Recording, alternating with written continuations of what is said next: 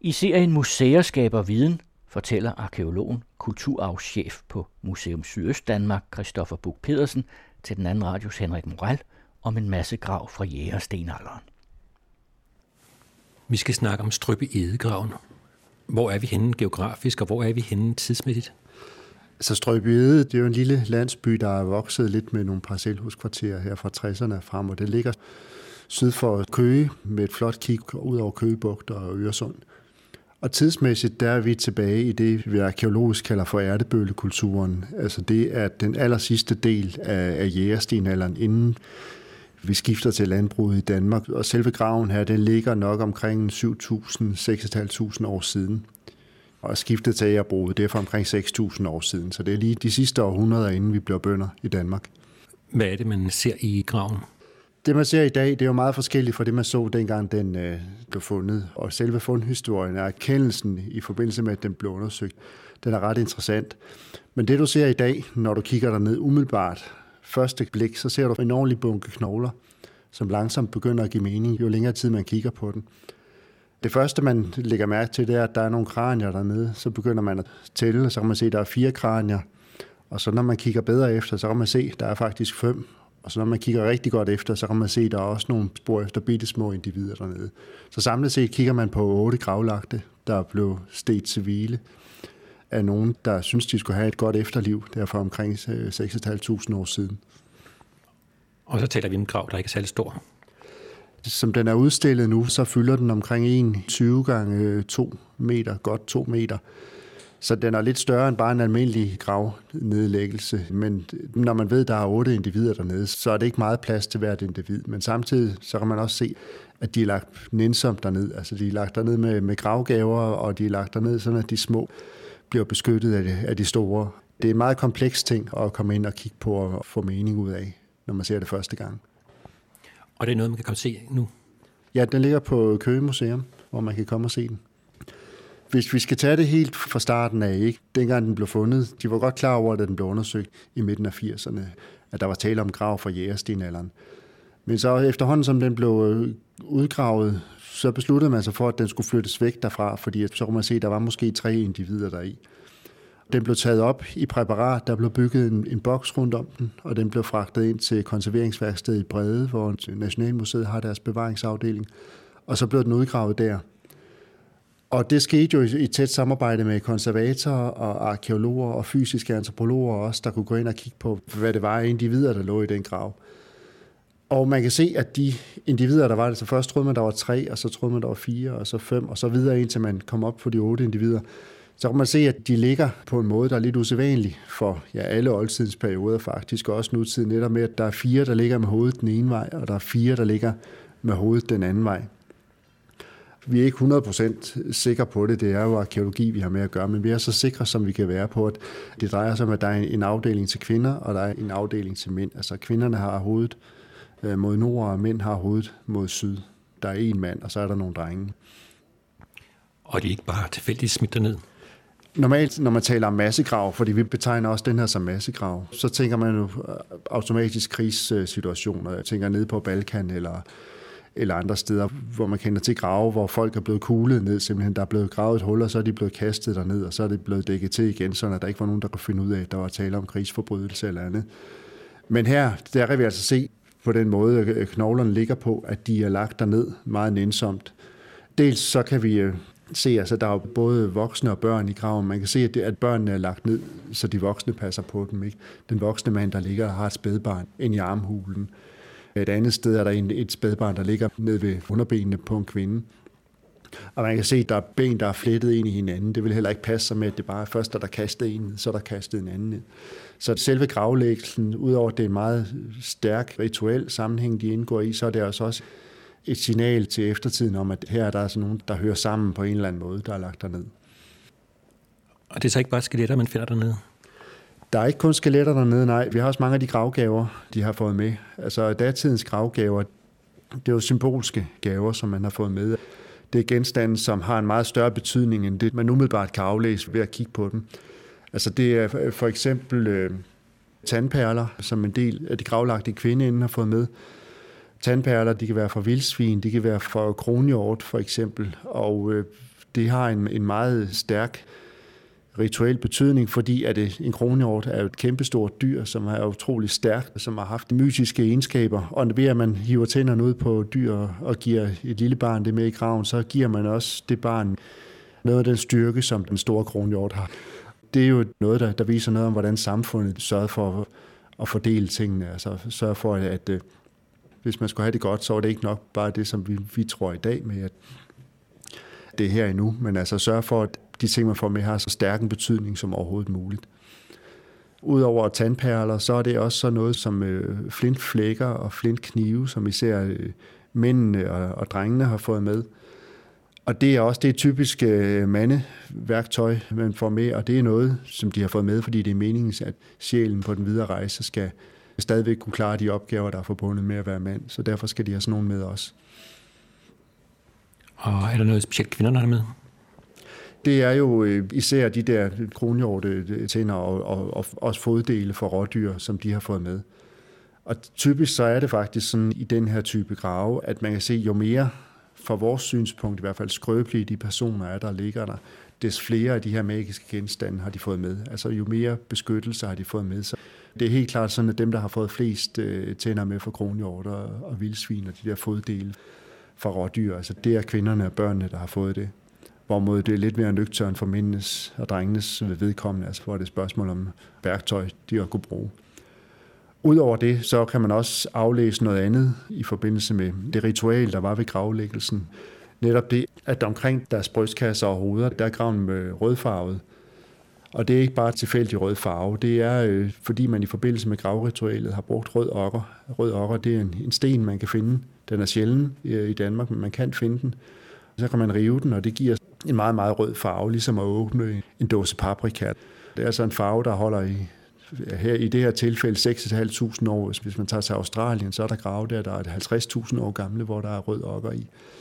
Og selve den røde farve, vi ved ikke 100% sikkert, hvad det er, den symboliserer, men vi kender jo fra nutiden, hvordan rød ellers spiller en, en vigtig rolle. Altså, det er jo blod, og det er liv, og det er vildskab, og det er alt muligt andet, den farve symboliserer. Så det er lidt af det også, som man har sørget for at markere i gravlæggelsen ved at rive den her røde okker og så putte det ned i graven. Faktisk er det jo sådan, at da de første europæere kommer til Nordamerika, og de møder øh, den oprindelige befolkning i, i Nordamerika, der kalder de dem for rødhuder, fordi de har rød hud. Men det er jo ikke, fordi de var røde i huden. Det var fordi, at hver gang de mødte europæerne, så ville de slås med dem. Og når de skulle slås, så havde de udsmykket sig med rød okker, for øh, netop at sætte sig op til den begivenhed, det var. Den røde farve, den, den går igen i stort set alle i samlersamfund på hele jorden, og den er blevet brugt i ritualer. Og det kan man også se her i, i Strøby Graven. Det er jo lidt usædvanligt, at der er otte mennesker, der lige dør på samme tidspunkt. Det er det, ja. Altså, når man står og kigger ned i graven, så er der nogle spørgsmål, der melder sig. Et af de allerstørste, det er jo, hvorfor er der gravlagt otte på én gang her? Hvad er det for en begivenhed eller andet, der gør, at de ligger der? Der er meget stor aldersspredning i dem, der ligger dernede.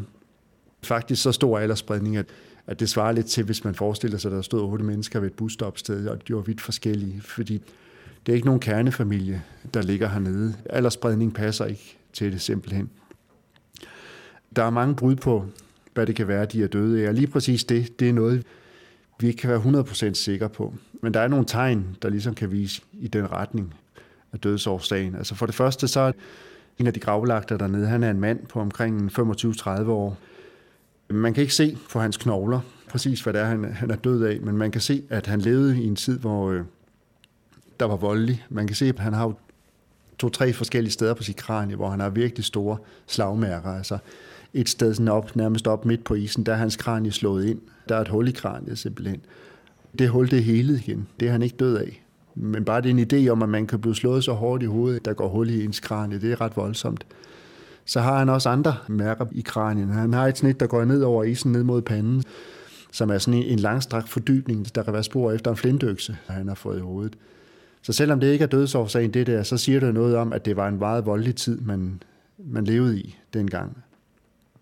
Så vold er helt klart noget, som man kan tage med i ligningen, når man skal prøve at finde ud af, hvad de er døde af dernede. Andre grave fra stenalderen, der kan vi være så heldige, vi kan være så heldige, de kan ikke, men hvor man kan se, at pilspidserne sidder i, i deres øh, skelet, eller at der er skudt pile ind i deres bløddel, og så sidder de der stadigvæk. Det kan vi ikke se her i, i Strøbygraven. Så derfor tror jeg, at man skal ud og finde nogle forskellige muligheder for, hvorfor de kan være gravlagt. Altså en, en mulighed kan være, at manden, der ligger dernede, han er blevet slået ihjel i en krig, eller i et slag, eller et voldeligt overfald. Og så de andre, der er dernede, det er nogen, der på en eller anden måde økonomisk har været afhængige af det, han kunne levere, når han var ude at jage. Så derfor har det resterende samfund begået barmhjertighedsdrab, synes de selv, over for dem, og så lagt dem ned i graven sammen med ham. Det er der, hvor, hvor aldersspredningen kommer ind også, fordi at, hvem kan det så være, der har været økonomisk afhængig af ham? Hvis vi bare lige nu siger, at han er hovedpersonen, så ligger der også en ældre kvinde dernede.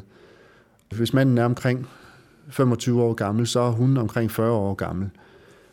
I dag kan man sagtens forestille sig en, en situation, hvor der er et par, hvor manden er 25 og kvinden er 40.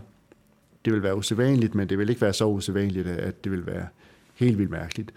Men dengang, når man var 40 år i hjertebølkulturen, så svarede det til at være 80 år i dag. Altså 40 år, det er sådan mere eller mindre den maksimale alder, man kunne nå på det tidspunkt. Det kan man blandt andet se på hende her, ved at hendes tænder, de, er slidt, de har været slidt helt ned til gummerne. Hun har stort set ikke kunne tygge den mad, der blev serveret for hende på det tidspunkt, hvor hun døde. Udover det, så har hun øh, slidgigt på stort set alle sine knogler. Hendes knogler er meget porøse. Så det, det er meget utænkeligt, at en ung mand i sin bedste alder, selvom han måske kun er 15 år tilbage, det ville være meget utænkeligt, at de to de var et par. Så er der børnene, der er dernede. Altså, der er en kvinde på, nu siger jeg kvinde, 14-16 år, altså det, det er jo en teenager. Så er der en, en pige på en 6-8 år dernede også. Så er der en dreng på en 3-4 år, og så er der ellers tre spædbørn dernede. Så det er ikke sådan en, kernefamilie, som vi ser dem i dag, og de tre spædbørn dernede, vi kan ikke rigtig forklare deres tilstedeværelse ud for de voksne, der er i graven. Så det er derfor, jeg tror lidt, at det er sådan en blanding mellem nogen, der er døde ved for eksempel et voldeligt overfald eller et, et slag. Vi ved, at moderne samlere, de slår sig øh, rigtig meget om alt muligt og kæmper, og så mødes de i steder, og så slår de hinanden ihjel, og så tager de hjem igen. Så en af forklaringerne kunne være, at han er død, og så kan det være, at det er hans ældre brors kone, hende, den, den gamle kvinde, der er der. Og så ellers de andre, det kan være nogle af hans børn. Og spædbørnene, det, det lyder meget hårdt i dag, men der ved vi i hvert fald op fra det arktiske område i 1800-tallet, at der blev et, et spædbarn ikke regnet på samme måde som i dag. Og der ved man, at det var almindeligt at foretage de her barmhjertighedsdrab på spædbørn. For eksempel, hvis der var for mange spædbørn i en familie, altså det er sjældent, at de er samlet for mere end, end to-tre børn. De skal jo slæbe alt, hvad de har har ejer, det skal de slæbe fra den ene boplads til den anden, op til flere gange om året. Og det er ikke rigtig hensigtsmæssigt at have rigtig, alt for mange spædbørn med, så derfor det er det ikke, det har ikke været ualmindeligt, tror jeg i hvert fald, at spædbørn blev slået ihjel. Altså det var sådan i stedet for en slags prævention. Det har jo ikke været en, en hverdagsbegivenhed selvfølgelig, det skal jeg selvfølgelig understrege. Det er bare for at sige, at jeg tror, at det her det er et spørgsmål om, at der er nogen, der er døde, og så er der nogen, der er blevet barmhjertighedsdræbt, der blevet lagt ned i graven sammen med, med dem. Det nyeste på området, når det gælder sådan noget massedød inden for jeres samlersamfund, det er jo, at øh, de her folk, de interagerer, udover at de, de mødes med andre jeres samlere op i Danmark på det her tidspunkt, så interagerer de faktisk også med folk, der bor i bundesamfund nede i Tyskland. Og nu begynder man at have en del fokus på, at de her øh, bundesamfund, der i, i virkeligheden starter nede i Mellemøsten for 10.000 år siden, og så ellers bevæger sig op igennem Europa, det er et folk, der kommer ind i, det, i landet og bosætter et nyt område, hvor der bor nogen i forvejen. Og det har været lidt svært at forklare, hvordan kan det være, at der kommer folk ind i et land, hvor der bor nogen i forvejen, og, og så begynder de at lave landbrug. Men noget, der begynder at komme fokus på nu, det er, at de folk, de har haft for eksempel nogle børnesygdomme med, som de folk godt kunne håndtere, og som de gamle folk i landet ikke kunne håndtere. Altså lidt ligesom med, da europæerne kommer til Sydamerika, der kommer der børnesygdomme og, og og andet, der gør, at der nærmest er masse uddøen. Det kunne godt være lidt det samme, vi har her. Og så har vi jo en helt ny situation, altså fordi at de folk, der boede her i Strøbide på det tidspunkt på en kæmpe stor boplads, de handlede også og interagerede med de folk, der var nede i Tyskland, der var øh, bønder på det her tidspunkt. Og det kan jo godt være, at de der har fået sig en pendant til mæslinger eller et eller andet, der gjorde, at der røg altså otte. Vi graver en grav til dem. Så masser af spørgsmål, masser af mulighed for gode historier, og heldigvis ikke noget sikkert svar, fordi det er så kedeligt, hvis vi bare kan give en enkelt forklaring på det. Er der så blevet undersøgt, om nogle af de mennesker, de har bevæget sig uden for landets grænser.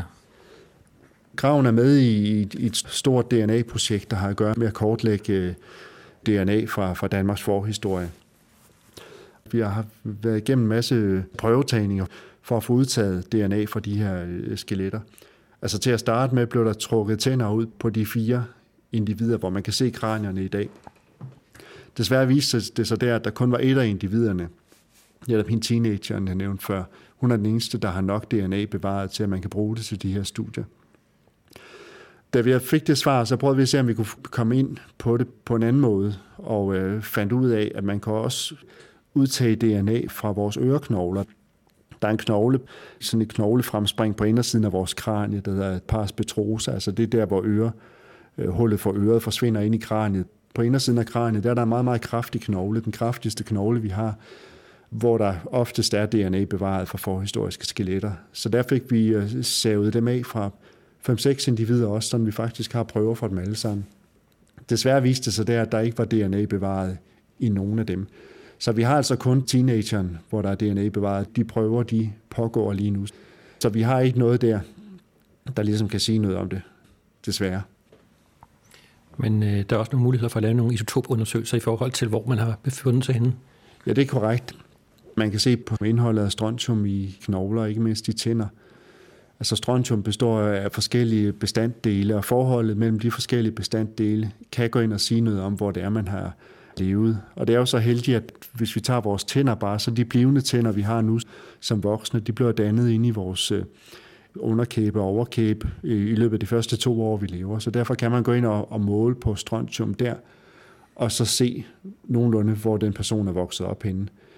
Vi har de samme tænder, der blev trukket ud før, og altså, der har vi mulighed for at lave de prøver, men vi har ikke fået det gjort endnu. Altså, ja, vi regner ikke med, at der er nogen store overraskelser på det punkt, fordi at de her folk levede godt nok som I er samlere. Altså, de har sandsynligvis øh, over et år boet på øh, et område, der svarer til det halve af Sjælland og Skåne eller noget den stil, og er rejst frem og tilbage. Og den strontiumprofil, det område har, som jeg har forstået det i hvert fald, der er ikke stor nok forskel på, til at man med sikkerhed kan sige, at det er, de kommer fra Vedbæk-området, eller de kommer fra Køgeområdet, eller de kommer fra Skåne. Måske Skåne, kan man, kan man sige. Men altså, det er også nogle, nogle analyser, vi, vi venter på at få foretaget. Men hvis de havde været længere nede sydpå, og har været forbindelse med andre, så ville man eventuelt kunne finde det? Hvis de har været i nærheden af, af bjergrige egne, eller hvis de har været længere sydpå, så vil man helt sikkert kunne sige det. Og det er jo netop, det vil være interessant i forhold til, at, at sige, om, om kvinderne har været nogen, man har udvekslet, eller hvad ved jeg, med, med, med bundesamfundet i syd. Det vil, altså det vil, være, det vil man kunne se der. Hvad er det for nogle metoder, man bruger for at undersøge sådan en grav? Jamen, der er jo et, et hold af forskellige specialister, der bliver involveret i et projekt som det her. Til at starte med, der er det jo et, et arkeologisk objekt, så der er jo selvfølgelig arkeologer, der skal undersøge det, men arkeologer, de kan ikke alt, selvom vi gerne vil. Så når det kommer til knoglerne, så er det øh, biologiske antropologer, der skal, der skal kigge på dem. Og i første omgang, der handler det jo om kønsbestemmelser af de gravlagte, og så handler det om aldersbestemmelser af dem også. Nu hvor der er kommet DNA i spillet også, så begynder det der billede at åbne sig også. Altså der har jo lige været noget frem omkring sten eller over på Fyn, som vi altid har kaldt for Kolbjerg-kvinden, som nu viser sig rent faktisk at være Kolbjerg-manden, når de naturvidenskabelige øh, analyser bliver inddraget også. Så der har altid været et ubekendt, når vi ikke har DNA'en til rådighed. Fysiske antropologer kigger jo også på statur, altså hvor høje de har været. Og så kommer der alt det der med isotoper at gøre, så der, der er strontium, men der er også kulstof, forskellige former for kulstof, kulstof 14, der siger noget om, hvornår de blev gravlagt simpelthen. Det er ikke noget, vi har fået foretaget endnu. Altså, de prøvede dengang, graven blev undersøgt første gang, eller den blev udgravet i, i 86 der havde man kun én metode til at undersøge kulstof 14. Det er det, som vi i dag kalder konventionel kulstof 14-metode. Og for at lave det, så skulle man bruge et ret stort stykke knogle. Da den her grav, den ligger et af de steder i Danmark, hvor der er allermest kalk i undergrunden, netop på, på stævns, så betyder det, at mange af de organiske dele af vores øh, skelet, som vi skal bruge til de her analyser, at de er udvasket. Og det betyder, at øh, hvis man skal lave en kulstof 14-datering efter den gamle metode, så skal man måske ind og, ofre det, der svarer til et lårbindsknogle eller sådan noget. Og det vil ikke være hensigtsmæssigt i forhold til det udbytte, man vil få ud af det. Men det er ikke kun kulstof 14, man kan undersøge. Det er også øh, kulstof 13, og indholdet af kulstof 13 kan sige noget om, hvor stor andel fisk man har levet af på det her tidspunkt. Altså lige i slutningen af jægerstenalderen her, der ved vi, at de spiste så mange fisk, at det, det, man måske snarere skulle kalde det for fiskestenalderen end, end jægerstenalderen.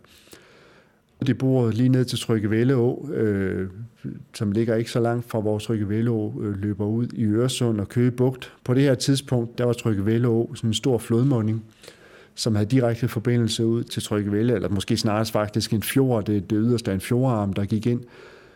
Og de har simpelthen øh, haft det så godt, når det gælder marine ressourcer. Altså de har kunne, kunne få fat i de bedste fisk og havpattedyr og andet, som har en stabil ressource, som man kan fiske stort set hele året rundt. Så derfor, når vi får resultaterne inden for, for C13-målingerne her, så vil vi se, at de har altså et indtag af fisk, der svarer til moderne grønlændere eller anden, altså sådan 90 procent fisk eller noget af den stil i deres kost. Så det er også en måde, man kan bruge kulstof til. Altså, så udover det, så er der jo DNA, som, som vi tidligere har talt om, og så strontium også. Og vi skal huske på, trods alt stadigvæk, vi har et individ nede i graven, hvor DNA'et, kerne-DNA'et kan bestemmes, og hvor det kan analyseres. Og det vil forhåbentlig give os ret gode øh, muligheder for at sige noget om, om hudfarve, for eksempel. Det er et kontroversielt område lige nu. Øjenfarve er også kontroversielt. Altså lige nu bliver de sådan portrætteret som nogen, der er meget mørke i huden, men som samtidig også har blå øjne og, og, og grå øjne. Og det er i hvert fald, så vidt jeg lige har orienteret mig, så skyldes det i virkeligheden et studie ned fra Spanien af, der viser det. Så, så det kunne være meget interessant at se, hvordan ser de egentlig ud her. Og det kan hun forhåbentlig hjælpe til med hende teenageren, der ligger i Strøbjedegraven. Hvorfor er det kontroversielt?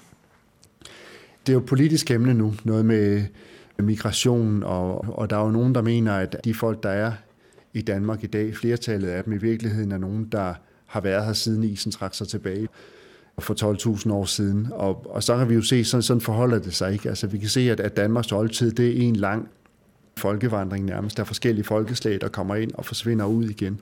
Og det mest direkte udtryk på, på migration og indvandring, det er jo den måde, vi ser ud på. Altså, det kan vi se i dag. Altså, der er jo stadigvæk, selvom der er folk, der har boet i landet i, i flere generationer, så, så bliver de jo omtalt, som om de ikke er rigtig danskere og andet. Jeg var forestille mig, at det passede nogen bedre, hvis, hvis det var sådan, at de var lige så blege, som vi to er. Du sagde, at der ikke var nogen kulstof 14 bestemmelse af den her grav. Ja. Hvordan er den så blevet en tidsfæstet? Jamen det er den, fordi at dels så ligger den i et område, hvor der er rigtig mange bopladser fra den her periode. Og så er der også det gravudstyr, der er der noget, som er meget tidsspecifikt for en meget kort eller forholdsvis kort periode af ærtebøllekulturen. Du har snakket om tænder. Hvad kan man egentlig se ud af tændernes slid? Tændernes slid, det dækker over flere forskellige ting. Altså for det første, så kan det dække over en kost, der ikke er lige så fri for småsten, som den vi har i dag. Altså en grovere kost. På det her tidspunkt, der har de jo levet meget høj grad af, af kød. Der har været perioder af året, hvor de udelukkende har levet af kød, og så har der været perioder af året, hvor de har kunnet supplere med grønt og, og urter og andet. Når man spiser kød, så skal man spise rigtig meget af det, og man, man skal også tilberede det ordentligt. Vi ved fra studier også, at pionerer i Nordamerika, altså pelsjæger og andet, at de skal have sådan omkring 2 kilo kød om dagen. Og det er jo noget mere end den mængde mad, vi ellers spiser, når det er varieret kost. Det betyder bare, at tykke muskulaturen, den skal bruges mere, end det vi gør i dag. Udover det, så kunne man jo også være mere grov i det, som krævede lidt mere, at det blev tykket lidt mere. Og i sidste ende, så har i en periode, hvor der ikke har været skruetvinger, og, og man ikke kunne få fat i en tang, og man ikke øh, altid lige kunne få en hånd til at hjælpe, så har tænderne været det måske vigtigste redskab ud over fingrene, når man skulle have hjælp til noget finmotorisk. Og det tror jeg også i høj grad, det afspejler. Altså, bearbejdning af skind for eksempel forudsætter, at, at man tykker rigtig meget på sådan en skind, inden det bliver til, til et par fine sko, eller, eller en fin trøje, eller, eller andet. Så det er jo simpelthen en helt anden livsstil, det afspejler. Det kommer så til udtryk på den her måde, hvor dem, der er gamle, der kan man virkelig se det. Altså hvis jeg siger, at hende kvinde der, hun er 40 år, hun stort set ikke har noget tilbage af sine tænder. Hendes tænder er ellers sunde og raske, der er ikke nogen huller i dem eller andet. Der er ikke nogen paralleller til det i dag. Altså, der er jo folk, der bliver lagt i graven som 100 år i dag, der har tandslid, der svarer til en på 20 år i, i jægerstenalderen. Og det er først på bundestenalderen, at der kommer rigtig noget ind med huller i tænderne? Ja, det er det. Altså, og man kan se på det her tidspunkt også, at nede, nede i Sydeuropa, hos jer samlere nede i Sydeuropa, der er så lidt, måske lidt tidligere end det her, hvor der er, er rigtig mange bær og frugter og andet. Altså der har de også huller i tænderne. Men ellers så er det i bundstenalderen, at de ting kommer ind. Altså det er jo også der, hvor der for alvor kommer kulhydrater. De her skeletter, ligner de deres nutidige skeletter? Altså i store træk, der gør de. Altså der er jo tale om det samme version af mennesket, kan vi sige. Det eneste forskel er, at de er lige nogle tusind år øh, ældre. Så grundlæggende er det jo det samme. Men så igen, når man går ind og kigger på dem, så er de anderledes. Altså manden, der ligger dernede, han er omkring 71, og det er en høj mand på den tid. Knoglerne er en lille bit smule grovere, ligesom tænderne, så var det jo noget, man brugte også. Altså, man var meget mere fysisk aktiv i jægerstenalderen, end man er i dag. Også på en måde, hvor det gik ud over en, altså hvor man blev slidt af det. Der blev lavet et studie for nogle år siden, hvor man undersøgte en, en tennisspillers arm, og der kan man se, at der var en stor forskel på, på højre og venstre arm på en tennisspiller, altså på knoglerne. De var kraftigere på, på højre arm, som var den arm, han holdt catcheren med. Altså kraniet har været øh, grovere og meget mere markeret, end det er i dag. Ikke så markeret, som det var hos neandertalerne, der levede 30-40.000 år før. Men det har været, været grovere og mere markeret kranier, blandt andet fordi, at tykkemusklerne har været mere udviklet, fordi man skulle bruge øh, tykkemusklerne mere. Det er noget, der, der ligesom, hvis, hvis man rigtig, når man tykker hårdt, så kan man mærke det. Det spænder i hele kraniet. Det er simpelthen fordi musklerne, de, de lige ligger i sådan vidt forgrenet net hen over kraniet, når man tykker. Så det har også noget at sige.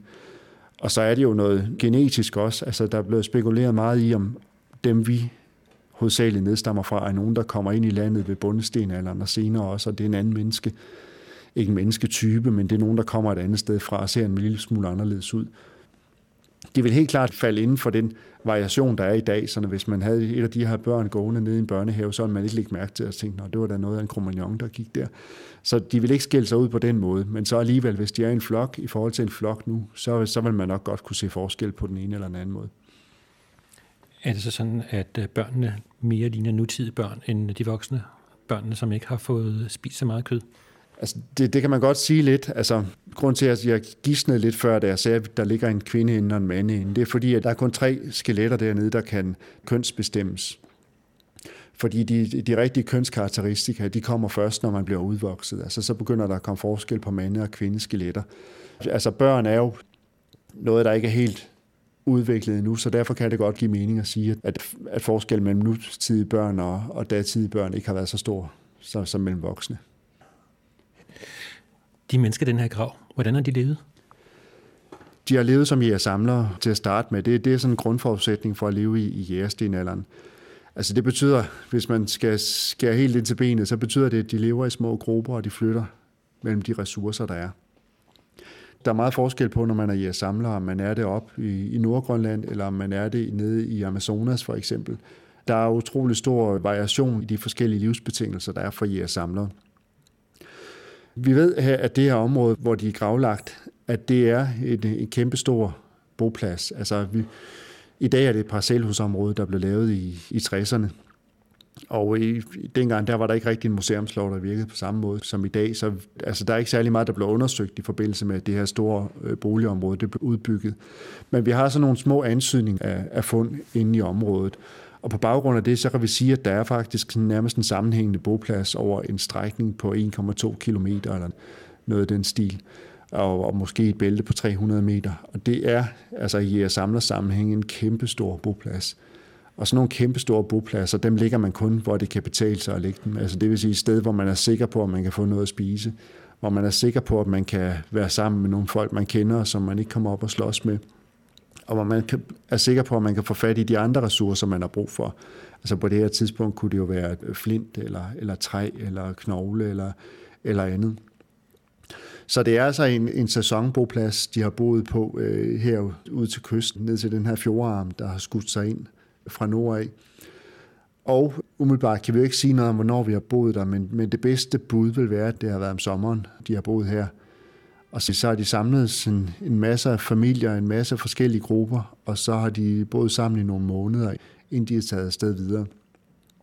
Og det er jo også det med, det med den store aldersspredning her i graven. Øh, det gør også, at vi må ligesom gå ud fra, at det, det er sådan fra flere smågruppers gravlagte, der er. Men alligevel smågrupper, der har hørt så meget sammen, at de er blevet gravlagt sammen øh, i den samme grav. Altså, at det ikke bare er øh, dem, der lige døde mellem 1. juni og 1. juli, og så blev de smidt derned. Fordi vi ved også, at, at de er gravlagt på, på samme tid. Altså, det er en begivenhed, der er skyld i, at de ligger der. Så det med, at, der, at det, den store spredning, der gør, at vi må, må postulere, at der er flere mennesker, der har mødtes på en større boplads, og så er de døde i forbindelse med en eller anden begivenhed der. Hvordan har klimaet været på det her tidspunkt?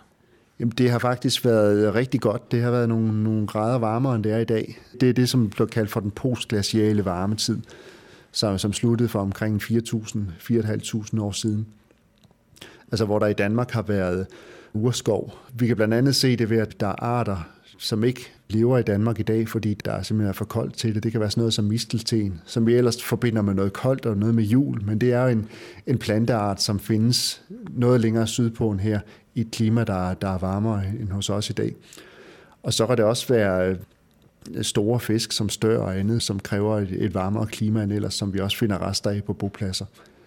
Så skoven, der var på det tidspunkt, var jo en decideret urskov, hvor der sjældent har været sådan sammenhængende stier eller andet, men, men simpelthen bare har været, været en urskov med, med den naturlige bevoksning, der har været på det tidspunkt, som er bestået af lind og elm og, og sådan nogle træer. Er det et bedre klima for jægersamlere? Det har været så produktivt klima i hvert fald, at jeg tror, det er medvirkende årsag til, at vi i Danmark venter så lang tid med at blive bønder. Øh, nu siger jeg Danmark. Det, Danmark var jo ikke aktuelt på det tidspunkt, men det nuværende danske område. Da bønderne kommer og vandrer ud fra Mellemøsten, så går det faktisk rimelig hurtigt. Så er der landbrug i hele kontinentale Europa stort set. Hvis vi tager ned, ned på sydkysten af Østersøen, så ved vi dernede, at der er de faktisk 1000 år før de kommer til Danmark. Der er en periode på 1000 år, hvor de er bønder nede sydpå, før de er det her.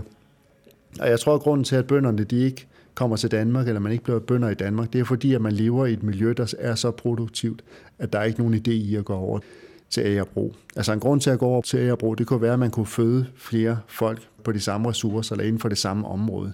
For det at være jæger samler, det kræver rigtig meget plads at kunne, kunne jage tilstrækkeligt. Men hvis man bor et sted, hvor det, man bare lige behøver at åbne teltdøren, og så har man havpattedyr, og man har alt, hvad havet kan tilbyde lige ved foden af bopladsen, så har der ikke været noget incitament der til at gå over til agerbruget. Og det er også det, der ligesom internationalt set er vores guldalder i oldtiden. Det er den her slutning af, af jægerstenalderen. Altså det er der, hvor vi har de allerbedste fund i, i hele Europa, og det er der, hvor folk de kommer til Danmark, altså forskere og andre steder fra, for, for at studere lige netop vores fund, fordi at vi har den her fantastiske situation, hvor de lever så godt af landskabet, at de ikke behøver at blive bønder, og hvor de også bor nogle steder, hvor bevaringsforholdene er så gode, at, øh, at vi kan finde det i dag. Hvad er det for nogle bevaringsforhold, der er gode for det her fund? Lige netop det her fund, det har ligget i kalkrig øh, jord, og det er rigtig godt for bevaring af knogler. Altså hvis det havde været over i Vestjylland for eksempel, så havde der ikke været nogen knogler bevaret i den her grav. Fordi så var simpelthen alle mineralerne var vasket ud, og så var alt det organiske var, var rødnet væk.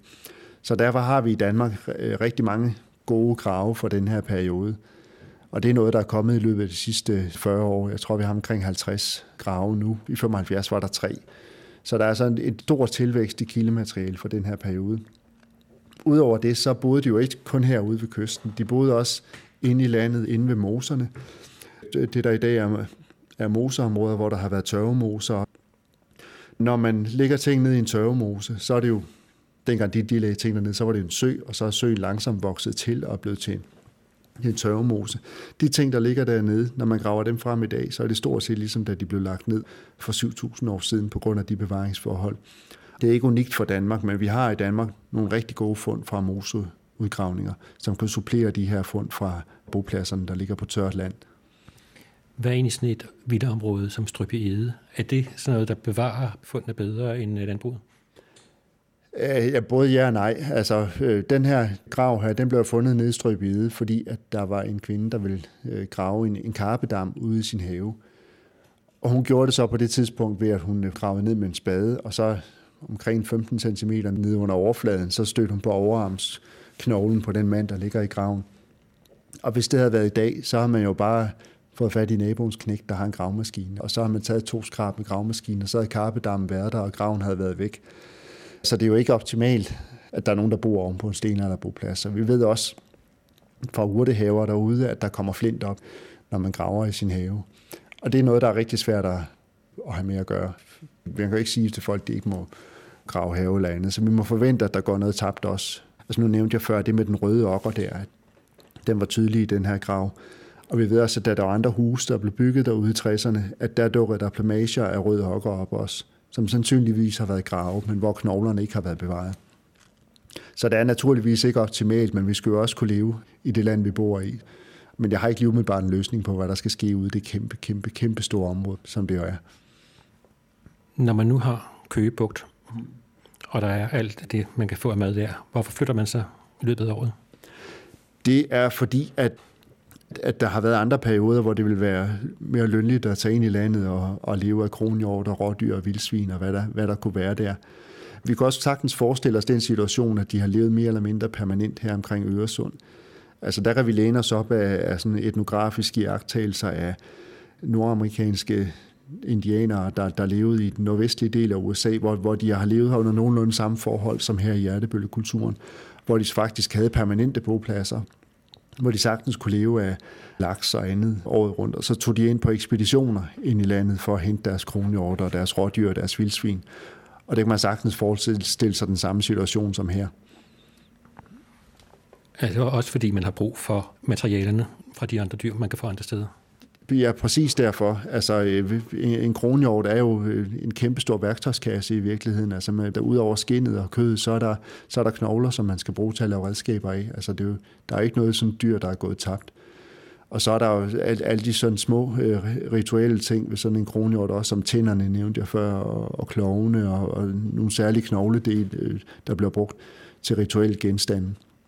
Så de dyr, de er blevet helt udnyttet, inden de er blevet øh, stedt til hvile, fordi det blev de nemlig også, de byttedyr, man havde. Altså, altså dengang var det jo det, som man i dag kalder for animister, hvor, man, hvor de, deres religion var sådan, at de mente, at alting havde en sjæl. Altså det kunne både være øh, mennesker, men det kunne også være sten og floder og, og skygger og dyr. Og, og baggrunden for at have det godt var, at man skulle være gode venner med de sjæle, der var. Det betyder, at når man havde nedlagt et dyr, så skulle man sørge for at behandle det ordentligt.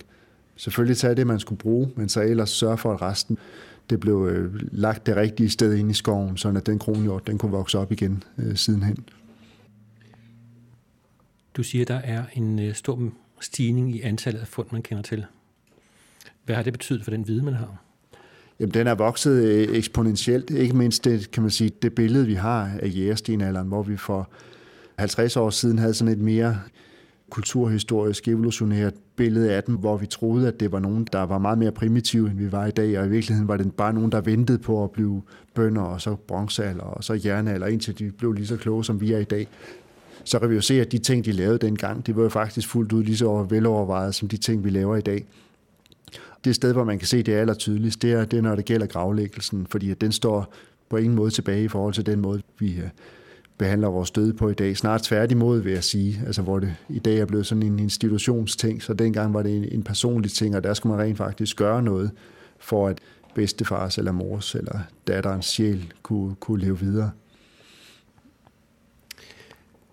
Får vi den viden ud af de arkeologiske fund, som man kunne få, eller mangler der også ressourcer til det?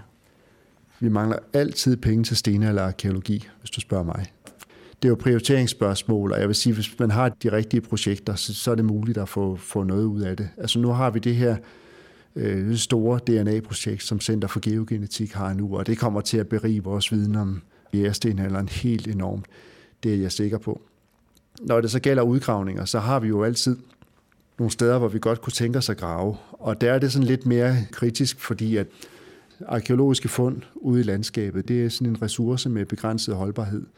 Vi ved, at der er, siden 1940'erne, der er der utrolig store områder i Danmark, der er blevet drænet og omdannet til landbrugsjord. Og der bliver pløjet rigtig, rigtig meget stadigvæk i Danmark, og der er rigtig, rigtig meget, der bliver pløjet mere og mere ned.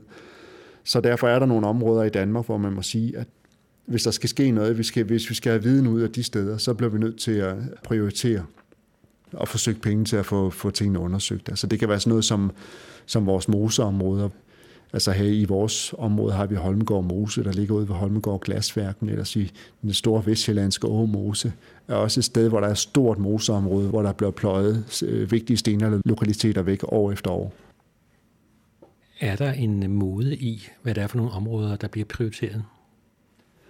Det burde der jo ikke være, men man kan se, at der, der er forskellige perioder af oldtiden, der skiftevis kommer frem og bliver mere moderne eller andet. Lige nu der handler det hele meget om vikinger. Altså der sker jo tit det inden for arkeologien, når man finder noget, og så finder man ud af, at det er meget vigtigere end det, man, man fandt før, og så begynder man at have meget fokus på de områder her. Jeg vil sige, at jægerstenalderens store problem er, at det er meget begrænset, hvor mange der bliver uddannet inden for de dele af arkeologien, der har med jægerstenalderen at gøre. Og det skyldes øh, hovedsageligt, tror jeg, at meget af det, der er blevet gravet i dag, det er blevet gravet i forbindelse med byggeprojekter eller andet i områder, hvor man hovedsageligt finder bebyggelsespor for jernalderen. Og det er jo godt, de skulle selvfølgelig også graves, det er klart. Men det gør så, at der kommer sådan et mere ensidigt fokus, både inden for uddannelsen, og nu skal jeg passe på, hvad jeg siger, men der var automatisk kommet fokus på det område, hvor arbejdet er. Og det vil sige, at de studerende, de vil hellere have et speciale i, i huse end i, end i sten eller grave. Og med tiden gør det jo så, at, at vi, der beskæftiger os med jægerstenalderen, vi bliver færre og færre. Altså, det ser ud til, at der er sådan nogenlunde stabil tilvækst af nye stenalderarkeologer nu. Men det er jo sådan en, en ud af 20, en ud af 10 af de arkeologer, der ellers bliver uddannet. Og det står sådan lidt i modsætningsforhold til, at stenalderen er, er så lang, og der er så mange fund for stenalderen i Danmark, set i forhold til, til den begrænsede varighed, jernalderen har for eksempel. Og hvis man står og skal vælge, med en slags arkeolog man skal blive, så kan du godt anbefale stenalderen? Altså, der findes kun én slags arkeolog, det er stenalderarkeolog. Nej, det gør der selvfølgelig ikke. Stenalderen er for mig ikke alene den længste og mest spændende periode, men så er der også den, der ligesom er sådan mest givetigt på det personlige plan, så man får så mange aha-oplevelser af, af at beskæftige sig med det. Altså alene det, at man beskæftiger sig med en periode, hvor det er så fjernt fra ens hverdag, den måde, de levede på dengang. Det der med, at de flyttede rundt, og alt, hvad de havde med sig, alt, hvad de ejede, det skulle de kunne bære under armen, når de gik. Altså, det er en lærerig øh, proces at, at sætte sig ind i det. Og så er det også en erkendelse af, at hvis vi tager hele jægerstenalderen, altså hele jægerstenalderen, fra den startede ned i Afrika for 2,5 millioner år siden, og så op til ægerbruget starter for omkring 10.000 år siden, så svarer det faktisk til, at det sådan er øh, 99,6 procent eller noget den stil af hele vores genetiske historie, den ligger i jægerstenalderen. Altså alt den tid, der har vi levet som jægersamlere, og det tror jeg helt klart, det har sat sig nogle spor i den måde, vi lever på i dag. Og selvom vi er bofaste og andet, så tror jeg helt grundlæggende, vores gener er jæger samler gener. Det er et udtryk for mange af de sjove ting, man kan se i, i vores samfund i dag, den måde, vi arrangerer os på med Facebook-venner og alt muligt andet, og den måde, vi handler ind på. Og det tror jeg har, helt klart har sin bund i den måde, vi kommunikerer på, eller den måde, vi skaffede mad i stenalderen. Udsendelsen var tilrettelagt af Henrik Moral.